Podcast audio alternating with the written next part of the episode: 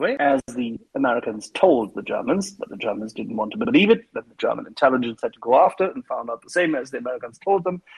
But then again, that was no surprise. And then the failures at the compressor station, which were evident, I mean, pyrotechnic failures were easily uh, sorted out within a day. Anyway, Russians have throttled deliveries of gas to Europe, as you will have heard, across the board, but especially to Germany. And they're saying that this is a technical issue. So the Germans, good passive, um, mentally disabled children that they are, sorry, um, good passive customers that they are, are now saying uh, Habeck, that is the ideologue who wants to move Germany off uh, nuclear power completely and says that, oh, there's no way we don't have to discuss this topic any further. We made the decision, meaning we are lemmings, we are going off this cliff. Please follow me. Um, there's nothing to see here. Let's move on. All you lemmings, follow me. Uh, Mr. Habeck has said that Canada should please, please, please, please, fine, please help Germany to deliver those two turbines one of which is already being, you know, in storage, customs won't move, and the second one also needs to be delivered. So what Portland was pointing out, that there's a tight fix.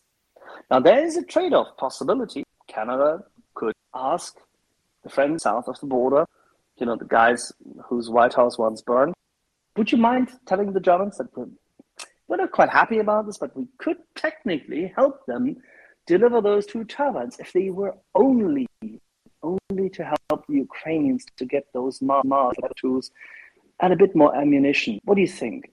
Could you do that for us? I mean, I mean, Canadians that we are, we can't really pressure them. And then somebody amongst the interns in the White House would have to write this up in a sensible fashion because I'm quite sure that the whole thing is completely, absolutely, fully understood by the NSC and definitely understood by the DoD.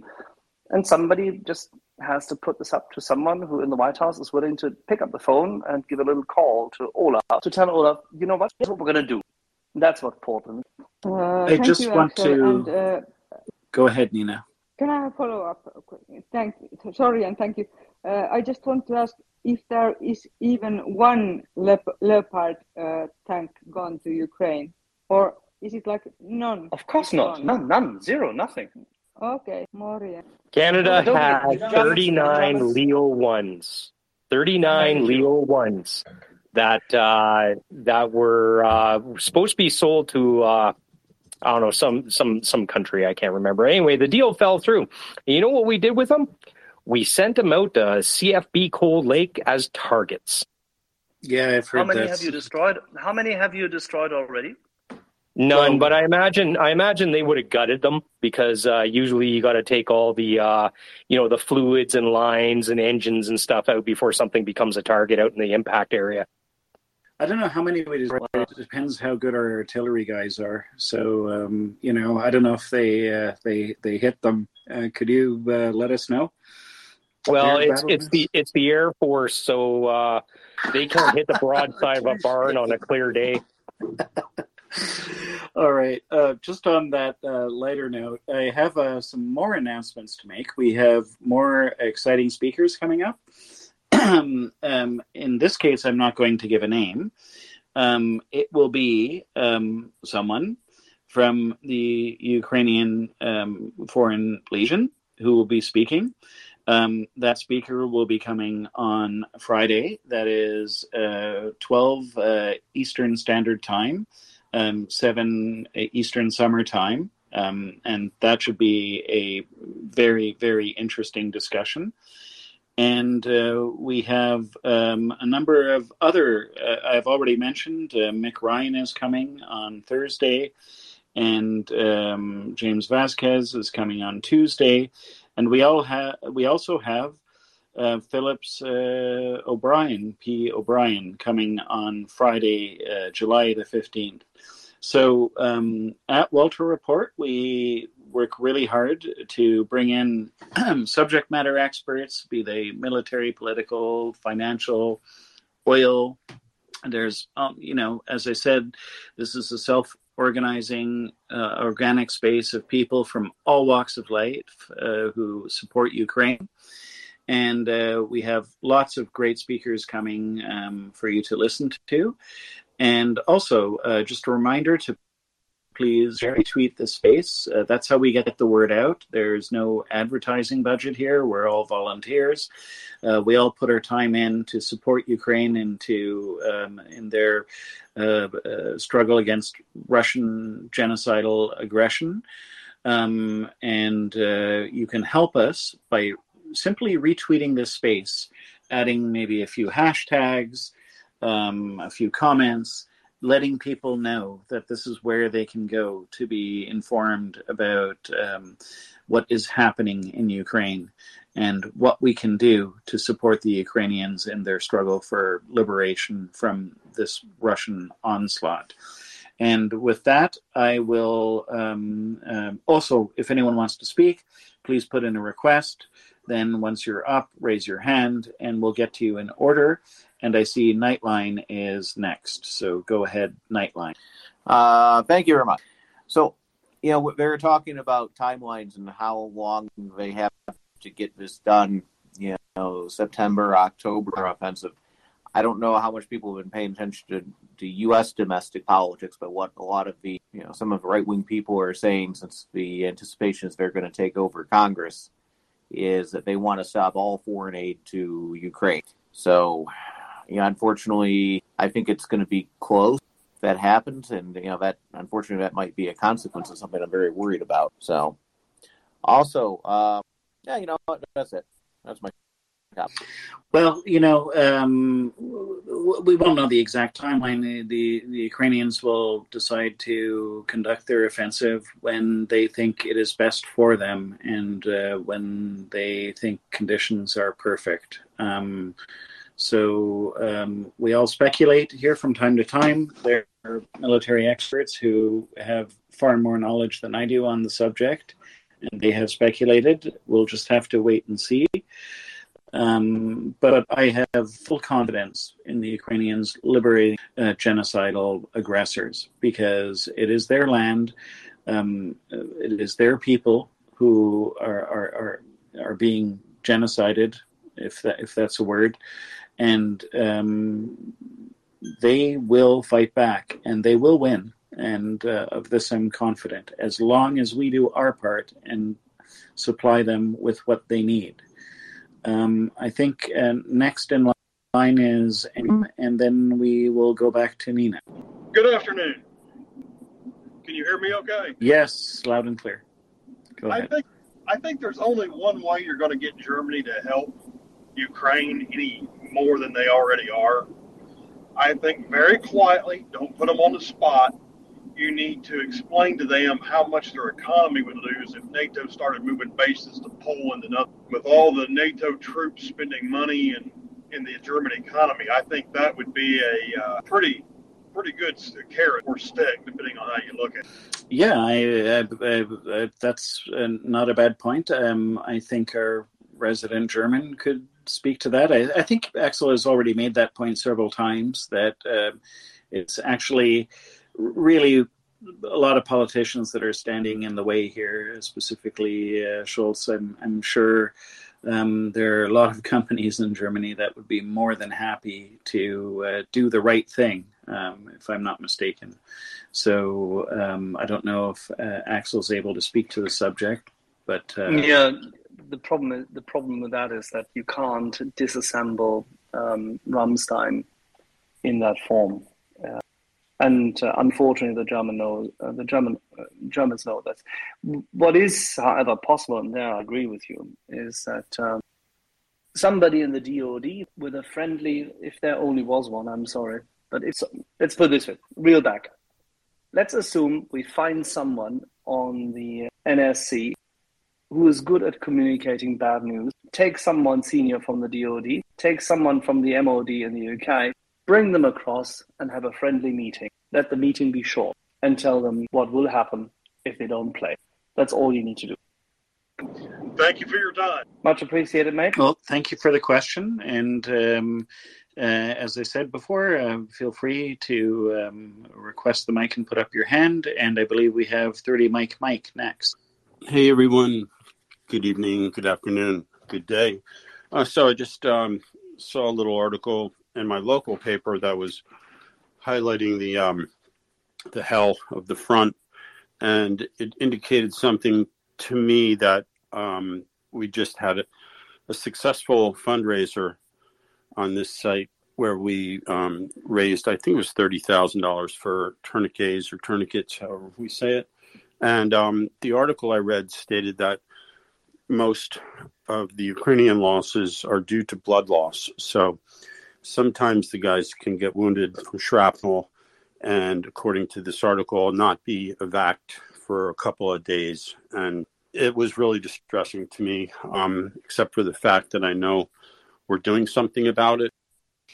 Yeah, I, you know, uh, what can I say? It's just a tra- like this is an inexcusable war. Uh, Russia has just launched pure barbarism, and um, we just have to do what we can. And um, what tourniquets are for, if there's trauma and uh, a, a patient is bleeding out, a tourniquet prevents that blood loss, as 30 Mike Mike was pointing out and can save a life because you need to get that patient back to the hospital.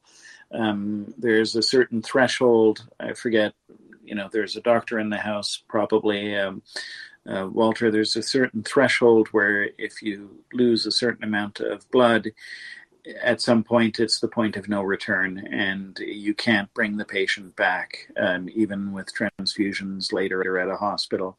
So, supplying tourniquets is really doing God's work here. Um, and this is what this is not a game.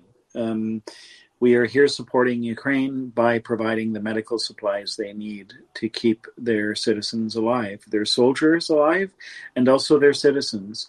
We've all seen the heartbreaking photographs coming out of Ukraine. I mean, I, I just saw one that absolutely broke my heart.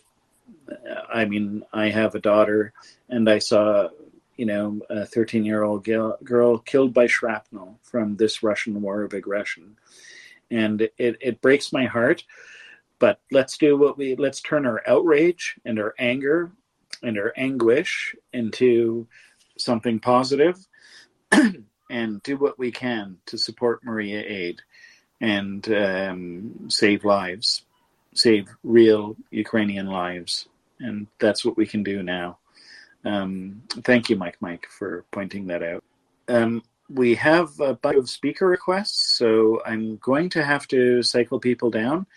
Um, um, just remember, you can always re-request the mic and uh, come back up. Uh, just put your hand up. But now I have a full queue of speakers, so I'd like to get to them.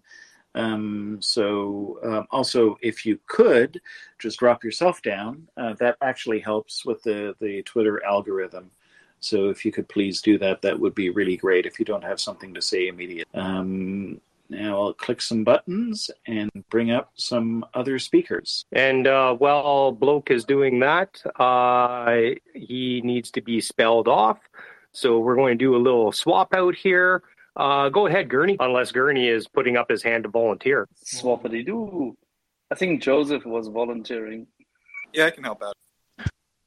Rock, paper, rank, you win. I'd prefer Gurney. Honestly, I'm trying to go get a better phone to help like host better, but uh, I can I can help out. Uh, I was just gonna. What, what, what, Does he have a round dial? yeah, you know, ask Fred Flintstone. Uh, you know, he, he wants his tablet back. And I, I mean, Flintstone, you know, Fraggle Rock, Flintstone, you name it, whatever. Um, no, I was going to go back to the, the previous question. I don't know if anyone caught it there. Um, the speaker, the speaker um, isn't here with us anymore. Uh, I, I, was going to ask what sources they were reading um, for the, the medical info because uh, he had mentioned that uh, uh his impression was his impression of this source he was reading uh, was that it took several days to get medical attention. Um, and I just like to say that that's um, that doesn't jive with the firsthand reports we have of speakers on the ground um, who have talked about um, what happens. Tourniquets are in that uh, you know that critical that critical window of time, not just that golden hour of, of trauma care and trauma support, but that literal, you know, two to three minutes uh, that's necessary. That's the difference between bleeding out uh, and surviving, right? So two totally different timescales when that person had mentioned uh, days to receive medical care. We, have had many firsthand reports, um, and we can see many instances um, uh, of open source that the time uh, to receive care is not in the scale of days. We we've had many. We had Ryan O'Leary here talking about that, uh, talking about even the speed at which um, prisoners from the front are transported to the rear. So I would just like to you know to to sort of push back against that. Um, but I believe they have their hand up. Uh, yes, Gurney, if I could, real quick. It said uh, that some of the guys were suffering for from a lower morale because they noticed it could. I I should have stipulated that it could take up to as long as a couple days, but um, most of them had access to a pretty good back line um, where they were getting out. But um, the thing that stuck with me was the fact that the casualties were being caused by things that we were were making an attempt and making a difference in getting to them, which is the tourniquets. Thanks. Over. Yeah, thanks. Nate. Um, just curious, what's the what was the source you're getting that from? Yeah, let me let me look that up. It's in my pile of papers here, and I will try and um, I will try and get. It. I think it was AP because it was, uh, you know, a major one of our major news outlets. But um, I will get that not to the nest, but to one of you guys, and um, and we can review that in more depth. Thank. You. Just for people that uh, listeners are wondering, uh, what a tourniquet does, and uh, a tourniquet is uh, is basically the nuclear option, like uh, to do or die. Uh, and like in in in medical circles, we call it you know save a life, lose a limb. And uh, I, I I served with a fella that ran over uh, you know an IED in Afghanistan in uh, uh, in, in in a jeep, and uh, you know lost both his legs. And the thing that saved his life was a tourniquet. Actually, he used his own belt, but uh, you know it, it works the same way. Yeah, it's to stop the bleeding on wounds that are so severe that the you'll you'll you bleed out and die. Is that correct, Battle Moose? Yes, that, that is correct. And yeah, we want to make sure that uh, no no Ukrainian medic reaches for a tourniquet and they're out. Right, that's uh, the point. Thirty dollars will buy a tourniquet. You know, we're doing everything we can to to ship them over, and we appreciate everyone who contributes and uh, will contribute in the future. So uh, I think Language might have just uh, tweeted out a, a reactivated T thirty four uh, that was a, a, a war monument uh, in Russia at some point. Did, did anyone else see that? Are we going to see T 34s soon? That has got to be a joke. I no, no, no, no, no, no, no, no. My brain is just nope. My no, the world is upside down. Why? Why would you do that? Maybe well, we can ask language. Would, would you like some more upside down Portland? I've I've got uh, a secret secret source video here. It might be pretty interesting for you. Would you like to hear? Please, Gurney, go ahead. Well, in this video, uh, we, we've we've actually had some some actually um, some some very serious conversations about just Im- improvised uses of different types of weapons, including uh, Mark 19 variants, Ukrainian Mark 19 variants uh, for indirect fire missions. Uh, but there's a, a new one out there. It takes the cake uh, for for wacky here for Portland. Uh, e- even if it mm, you know there's kernels of truth in there probably but portland in the video we, we've had many different speakers come up here and talk about different rpgs ryan, o'leary was talking about you know just his adaptations for, for how he uses it in range and distance. Uh, and then we had someone uh, asserting about how they could take take a limiting pin out of it to get max distance and you know pulling up all the theoreticals of like max distance theoretically is like nine kilometers seven to nine kilometers give or take for the max range of an rpg well lo and behold a video turned up today uh, an RPG 7 looks like. I can't tell the exact variant. That is on a tripod, uh, almost at like 87 degrees elevation here, inclination, and they're launching it as indirect fire support. The uh, it looks like Russian uniforms. It looks halfway legit, and they're just launching this thing almost almost vertical, but not quite as as indirect fire support missions. So if you want to talk about nutty, um, I, I'd say that takes the cake for uh, nutty indirect fire support. They just don't want to be anywhere near there. I'm sure it's effective, just can't guarantee where it's going to be effective. I I keep seeing shit from the Russians that I'm looking at and just being like, no, you would only do this if you were absolutely like hair on fire, pants on fire, world on fire levels of desperate. But they just seem to like they they they just don't seem to run out of bullshit, and it's it's fucking weird. Well, Like, and, and I- still and I and I say this again. I, I don't know the actual source of this video, but it's floating around there. But to make it even nuttier, and maybe this just ties in with with Mike. Mike, just take things with a grain of salt. I mean, Mriya Aid's providing tourniquets. There's other aid organizations providing tourniquets. When I look, when I see photos and I notice the kit, maybe as a, as a former soldier, it's easy to notice the things that, that you think matter. I see a lot of tourniquets in different positions on body, armor or kits on the Ukrainian side.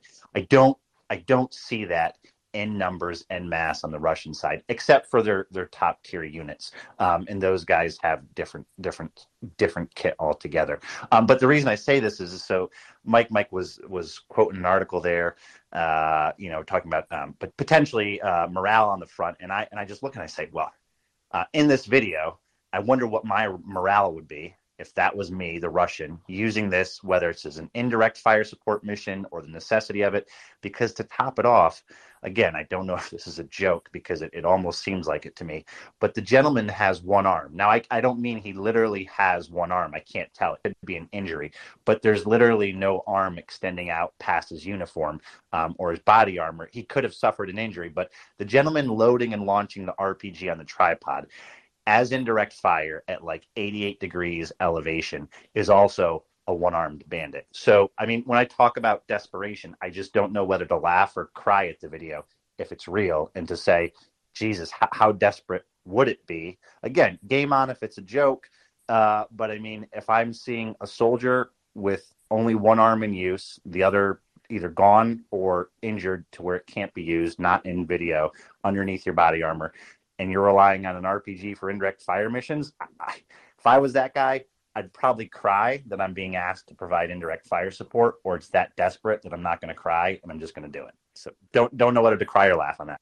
And just as a real quick side note to our audience, uh, Ryan O'Leary, who's uh, a, a guy from the U.S. who's uh, fighting right now, uh, basically in a unit uh, in the Ukrainian Foreign Legion, for to, to simplify it, and uh, he just mentioned he ha- he carries what like what did he say? Gurney, like 15 RPGs with him. He had a backpack or RPG uh, grenade. Oh, go ahead, Gurney. I, I, I thought he carried six, and then uh, I thought he also distributed a few more um, amongst them. I, I thought he did like uh, I- forget. He he had a bag, and he also had a vest custom made. I can't remember whether he was able to fit six on the vest. I think it might have been three on the vest and some capacity of the back, plus uh, three in a bag, and then others.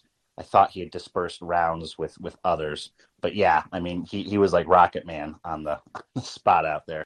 We we all agreed he was carrying an astonishing amount of, of RPGs, uh, and yeah, it was a bit, bit maybe an unexpected. He was like, "Yeah, that's what I go out with."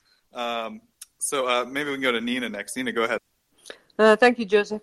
Um, we talked earlier about um, uh, Germany and not uh, being able to, to take the pen in the hand and sign a paper. Uh, I remember that earlier I heard, I think it was you, Portland, that said if uh, uh, there would be, if if the ATACMS would come to Ukraine, we would probably not know about it. But if I remember right, you said that uh, could be, be over in a week. So uh, are you still thinking like that, or or uh, has it changed, like in any way? Thank you. Honestly, no, not really. If um, if ATACMS gets deployed, um, which I think is a really wide open question, I have seen nothing concrete that says that it will. Um, but if ATACMS gets deployed, uh, you're talking about basically 12, 13 major types, um, all annihilated within probably a couple of minutes to a couple of hours of one another, and nothing east of Belgorod can move. Um, yeah, you, you, it's it's the, war is over. It's just a matter of how many body bags does Russia need to get sent after that happens to get the message. Okay, so I could imagine that this could be from Russia's side seen as a major uh, escalation and also like a, a existential uh, threat to them. So maybe uh, I'm just speculating here. uh, What keeps uh, the I, I, they were from the U.S. or or like uh, from United States those ATACMS. Uh, I don't know if you Portland can answer this question or Axel. uh, what is behind that uh, they are not sending the ATACMS? Thank you. Well, you know, I got my theories. Axel and I kind of disagree slightly on this one, I think. I think there are lots of people that have their own takes on it. I think um, the risk of escalation that this would entail um, is actually pretty modest. But the problem is, is that Russia has nowhere to go in terms of escalation at that point, except to theater ballistic missiles, so nukes. So, do I think they'd risk it? No, not really. Um, but if I assign a confidence Mic interval, check. oh, did you guys lose me? You're clear, Portland. Nina, you might be having a problem. Can you hear us, Nina? All right, we'll cycle Nina down. Maybe. Uh, uh, so maybe continue, Portland. Okay, so you know, even if I assign a confidence interval on on uh, Russia not being willing to escalate to the use of nuclear weapons at, say, 99.9%. Well, in the one in 1,000 probability that I'm wrong, millions of people die. So, you know, I don't know what level of confidence I would need um, in order to look at that and say, yeah, that's worth taking the risk. So I think that these are questions that are being continually reevaluated um, on the US side. But the one thing that I will say is that based on the rate at which Ukraine is already uh, addressing logistics and command and control targets, um, getting all the way to Belgorod and Kursk occasion, um, it doesn't seem to me that that system is required to win the war. Yes, it would win the war faster, um, but would it win the war with an acceptably low risk of counter escalation from the Russians? Yeah, I don't know. That's that's getting into psychological factors that are that I can be confident about, but there's no mathematical solutions for them. Thank Okay, you, Portland. Yes, and Yeah. of course, it's like uh, obvious that uh, we can't trust Russia in any case, but uh, nukes uh, we have discussed, and uh, it's like uh, not a probability, but who knows? Yeah, I just maybe Axel or uh, Gernot, do you guys uh, maybe want to? Because as Portland said, I think he provided maybe a good uh, explanation of why of his position. But is, is there maybe, as he said, maybe a countervailing position? Uh, not not to you know try to stir something up here, just more to you know if there's another perspective on that, it might be good to hear. Uh, any, anyone?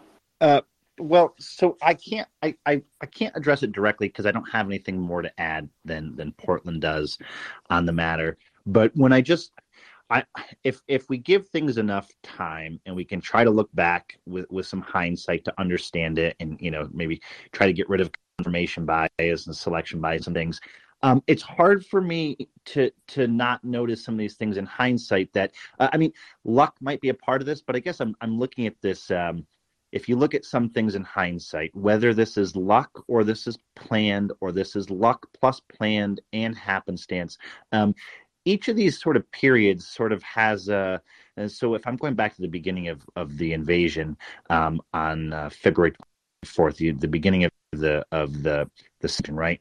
So, I mean, there seems to have been the right resources at just uh, the right time, and I mean just the nick of time. And whether this is um, intelligence sharing, whether this is um, resources or javelins. Um, and again, whether it is luck or designed to look like luck, uh, whatever you have, it seems so far, and again, you know, this this is debatable, but it seems that for each period of of warfare that we've seen and the uniqueness of those periods, we've seen to see some sort of balancing force, whether that's balancing force, whether that's uh, whether that's javelins and other types of systems. Meaning, at that point in time, it might not have helped to try to send 200 tanks within a week or or or X and Y. It wasn't necessary for that stage.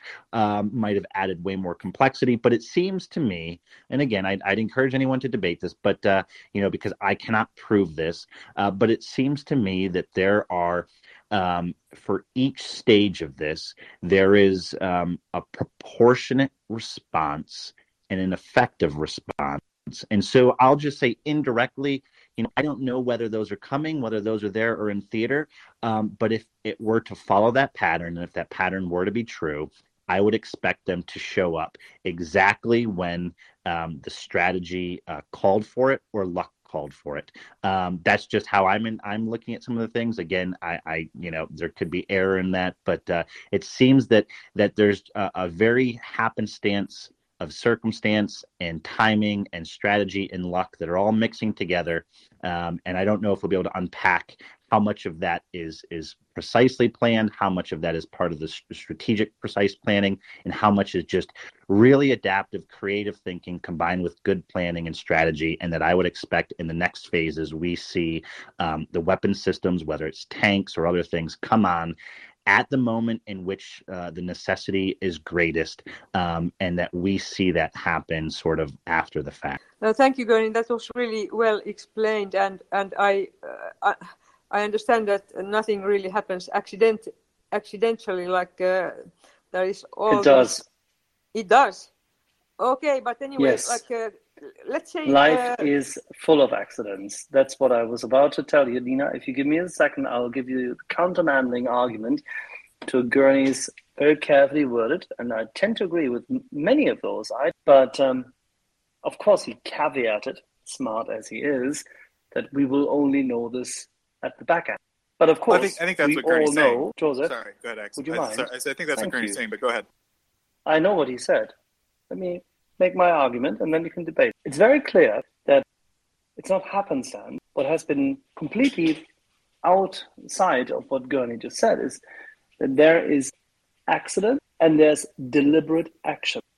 And therefore, those good logistics planners amongst those who are committed nations within NATO and within this alliance of the willing, whether it's now 47 or 49 countries, we can debate, completely irrelevant. Within those NATO nations who are willing to dedicate their resources to it, there's two who stand out who can deliver. It's the estranged colonies, the only really completely free nation on this planet, and Great Britain.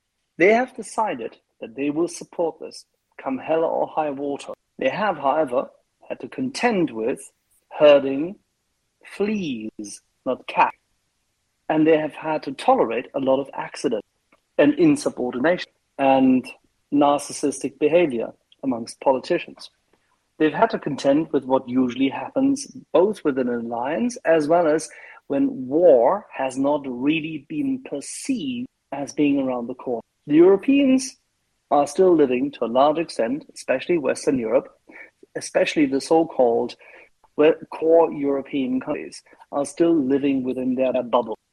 And this bubble will continue to exist until someone takes them back to the generator room, as our friend Battlemoose has exerted and um, provided a nice exegesis on, and gives them a little riot.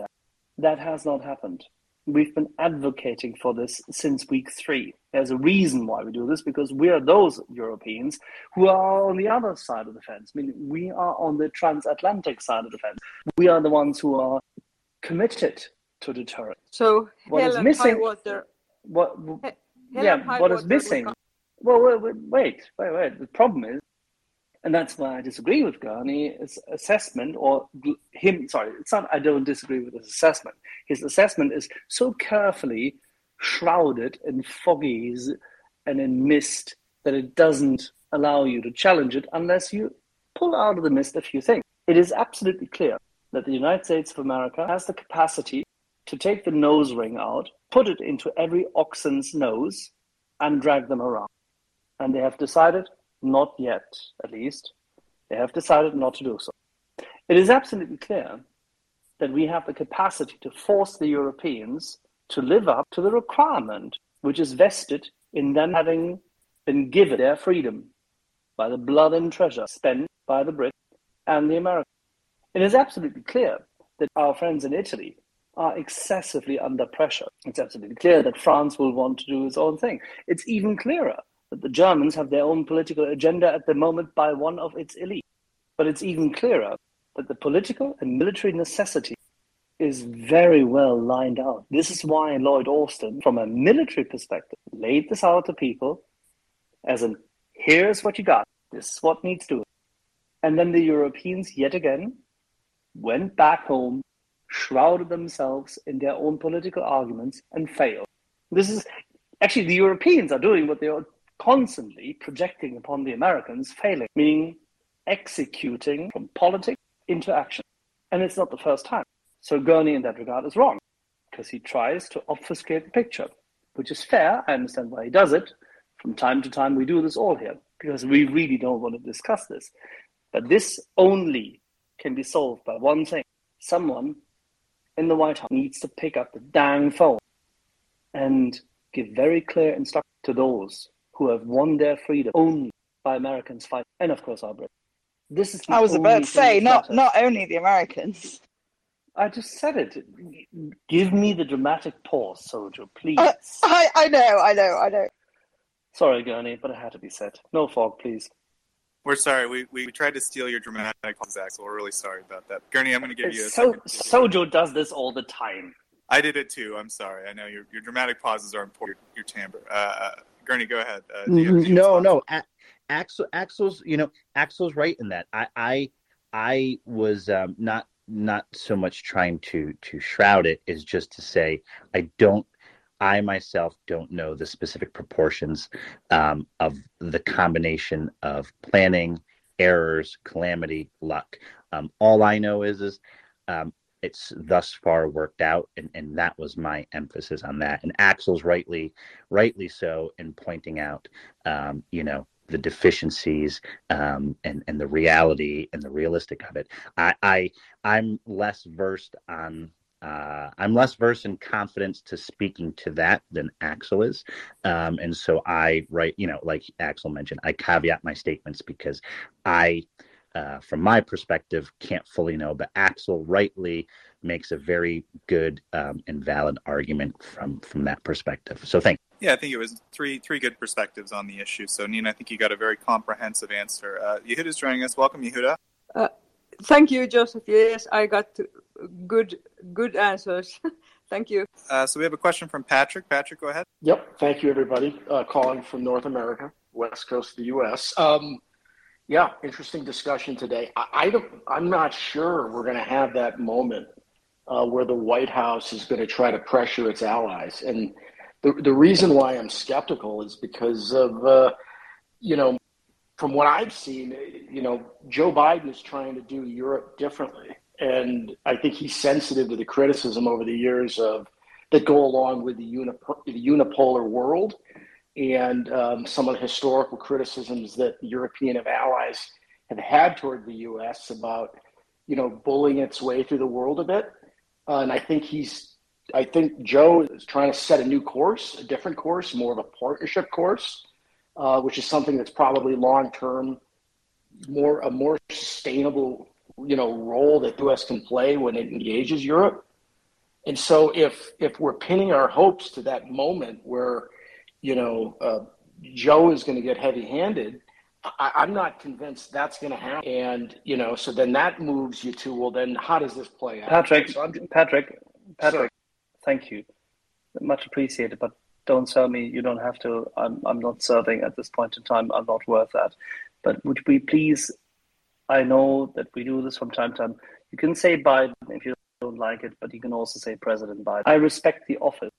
Oh, okay. I didn't mean any disrespect. Uh, I have I have a lot of respect for the president. So, um, yeah, President Biden um, is my reference, and I didn't. Again, I didn't mean any disrespect. So I'm concerned that we're not going to have that moment. I, I hope that we do. Uh, and so I, that's the comment. If if if there's a question here that I have in my mind, it's you know, given the type of weapons that Ukrainians uh, the Ukrainians have been provided, and assuming there's more of the same delivered, and that we don't see, you know, new weapon systems brought into the battle space. We see, you know, more howitzers, uh, more of these um, these HIMARS, the GMLRS. I mean, you know, I just is that position, even if it's a slower grind, does that even position Ukraine to ultimately push the Russians out of the out of their country? or or the poor Ukrainians just you know condemned to kind of be in this back and forth indefinitely? I'm just anyway. That's all. Thank you. That's a good question. I think that uh, proof is in the pudding. The uh, we have yet to see the full effects of uh, you know gifted weaponry, and I think that uh, I think that you know the numbers. I think I mentioned. I think I heard Portland or someone mentioning numbers. It's not nine. It's at least twelve, if not fifteen, uh, HIMARS in theater, and the numbers are growing without necessarily being announced, judging just by um, well, it's a it's a known thing now, but uh, just wait for it. You know, let the Ukrainians sort themselves out, uh, deploy and employ the weapons they've got. Um, if HIMARS were never brought to the table, it might be one of those. All right, I'd feel more comfortable the question or the comment that are we just gonna turn let this turn into a battle of attrition and slug it out? I don't think so. I think the Ukrainians will have and have currently are getting to the point where they they have a um, a clear technological edge over the Russians. Go ahead, Portland.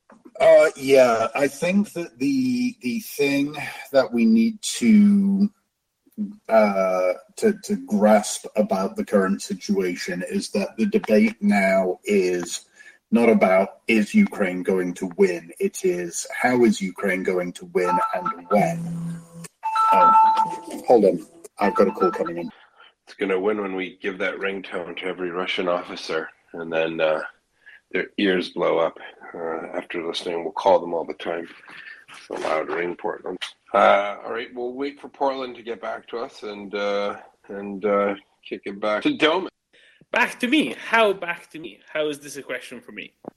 Well, I thought we'd share the wealth. No, uh, I don't know, Patrick, if uh, if that uh, comment to you there, Patrick. Oh, oh Patrick Doman. Confused the two. They sound similar.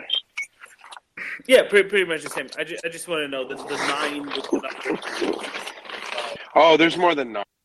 No, I know. We're using nine as a floor just because nine was was confirmed by Ukrainian authorities over the last 24 hours as the minimum of high HIMARS plus MLRS.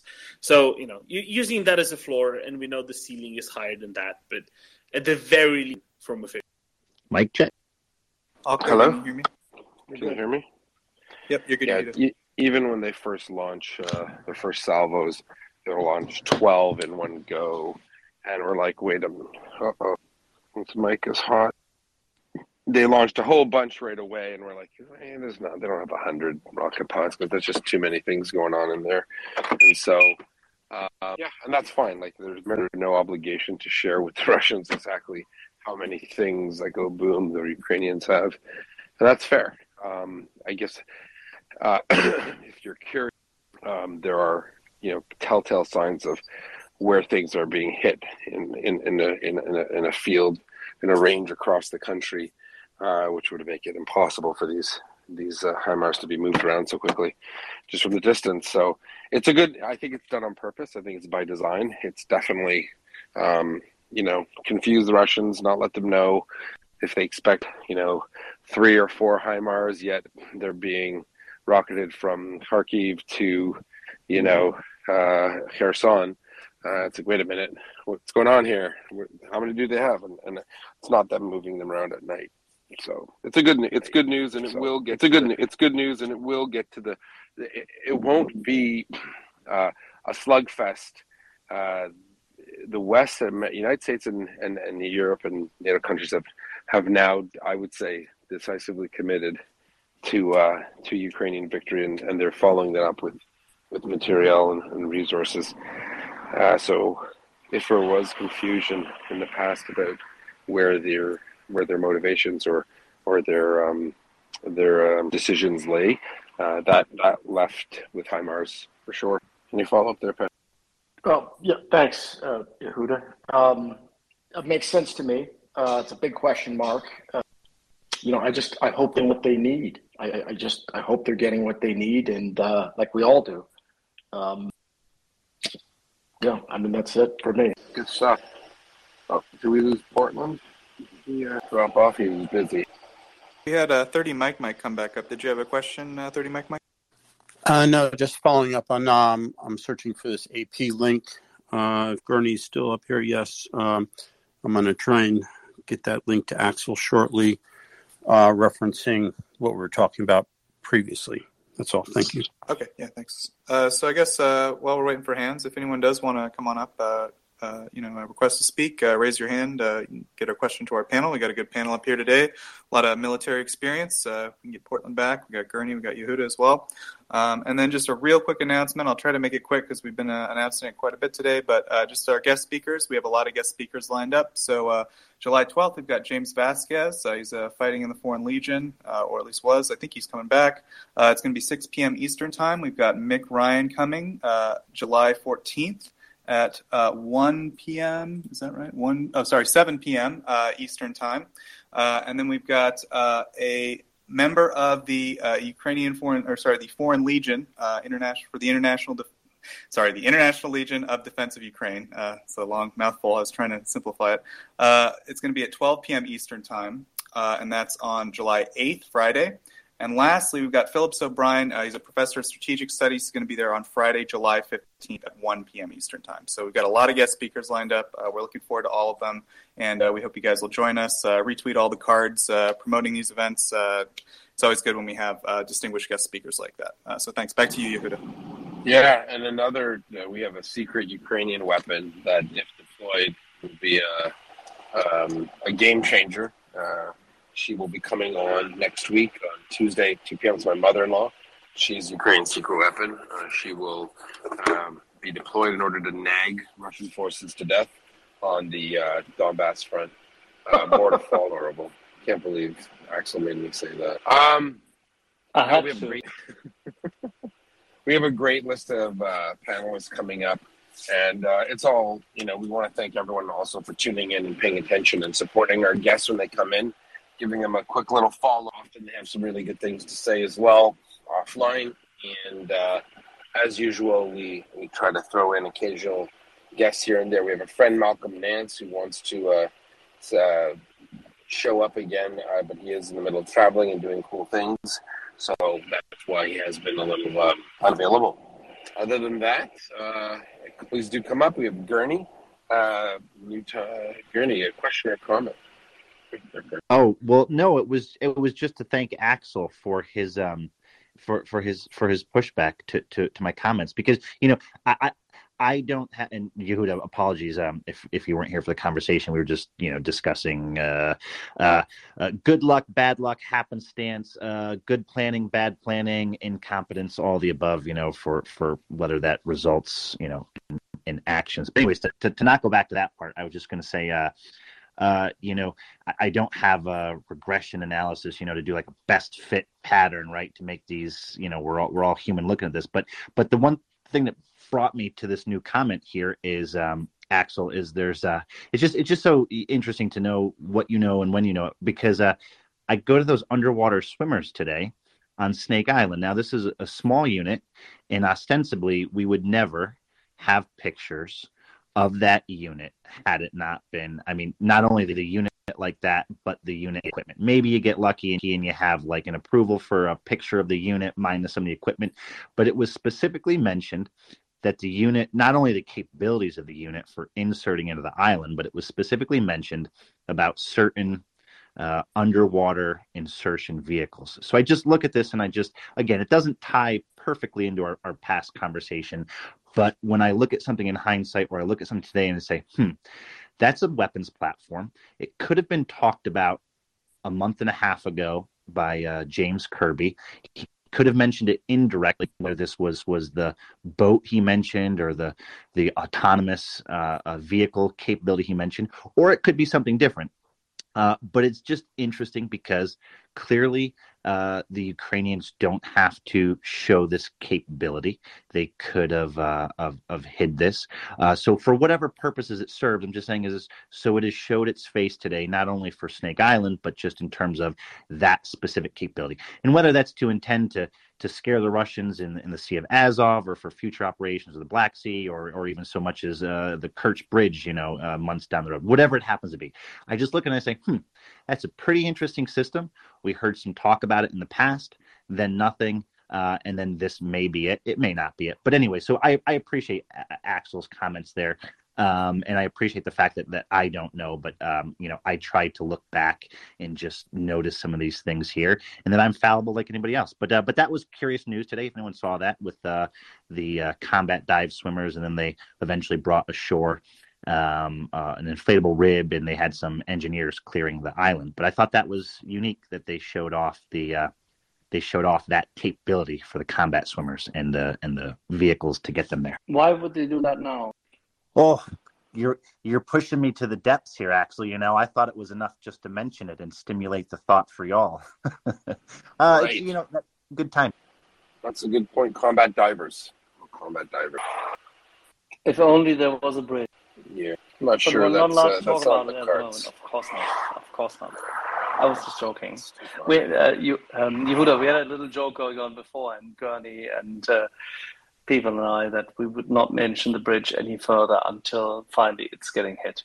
So we're not going to do that. So, what's important militarily are those HIMARS. I suspect, I suspect 20 to 30 will be in play by the end of the month, and uh, that's enough to cover good 150,000 uh, decently deployed Ukrainian troops when they launch their counter offensive on Russian forces. And uh, hell hath no fury like a HIMARS pers- uh, scorned. Uh, it's going to be uh, 4th of July times a million, which is 4 millionth of July, uh, which isn't even a number or a date, but you get the idea.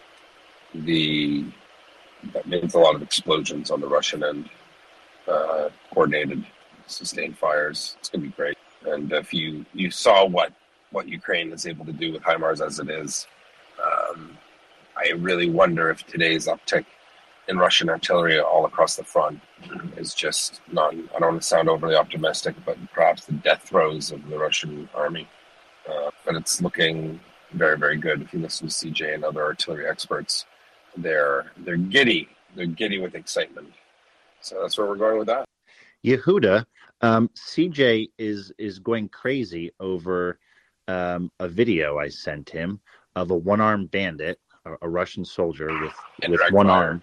Yeah, yeah, he's going to have a field day trying to put down uh, mortarmen and infantry requests that think they can do his job for him now. Yeah, so just there's a reference of a Russian showing off. Here's right, like here's Ukrainian showing off, or or HIMARS doing awesome things, and just like wow. And the Russians say, "We hold my beer, hold my vodka, vodka, vodka," and um, and they show a, a Russian infantry. Uh, not so fussed that he has one arm. He's trying, uh, and he's firing an RPG in the air. Um, not sure what that does. They um, they go boom after they don't hit their target after a certain distance, uh, and it's completely useless. And um, yeah, I mean, don't know what they're doing. I think they're just giving anyone weapons now on the Russian side. Not going to complain. Good for Ukraine. Good for the stability of the world. Uh, Russia, uh, again, culminating. That's what a lot of the smarter people say. When it's not a date, you know, it's an overall. It's a,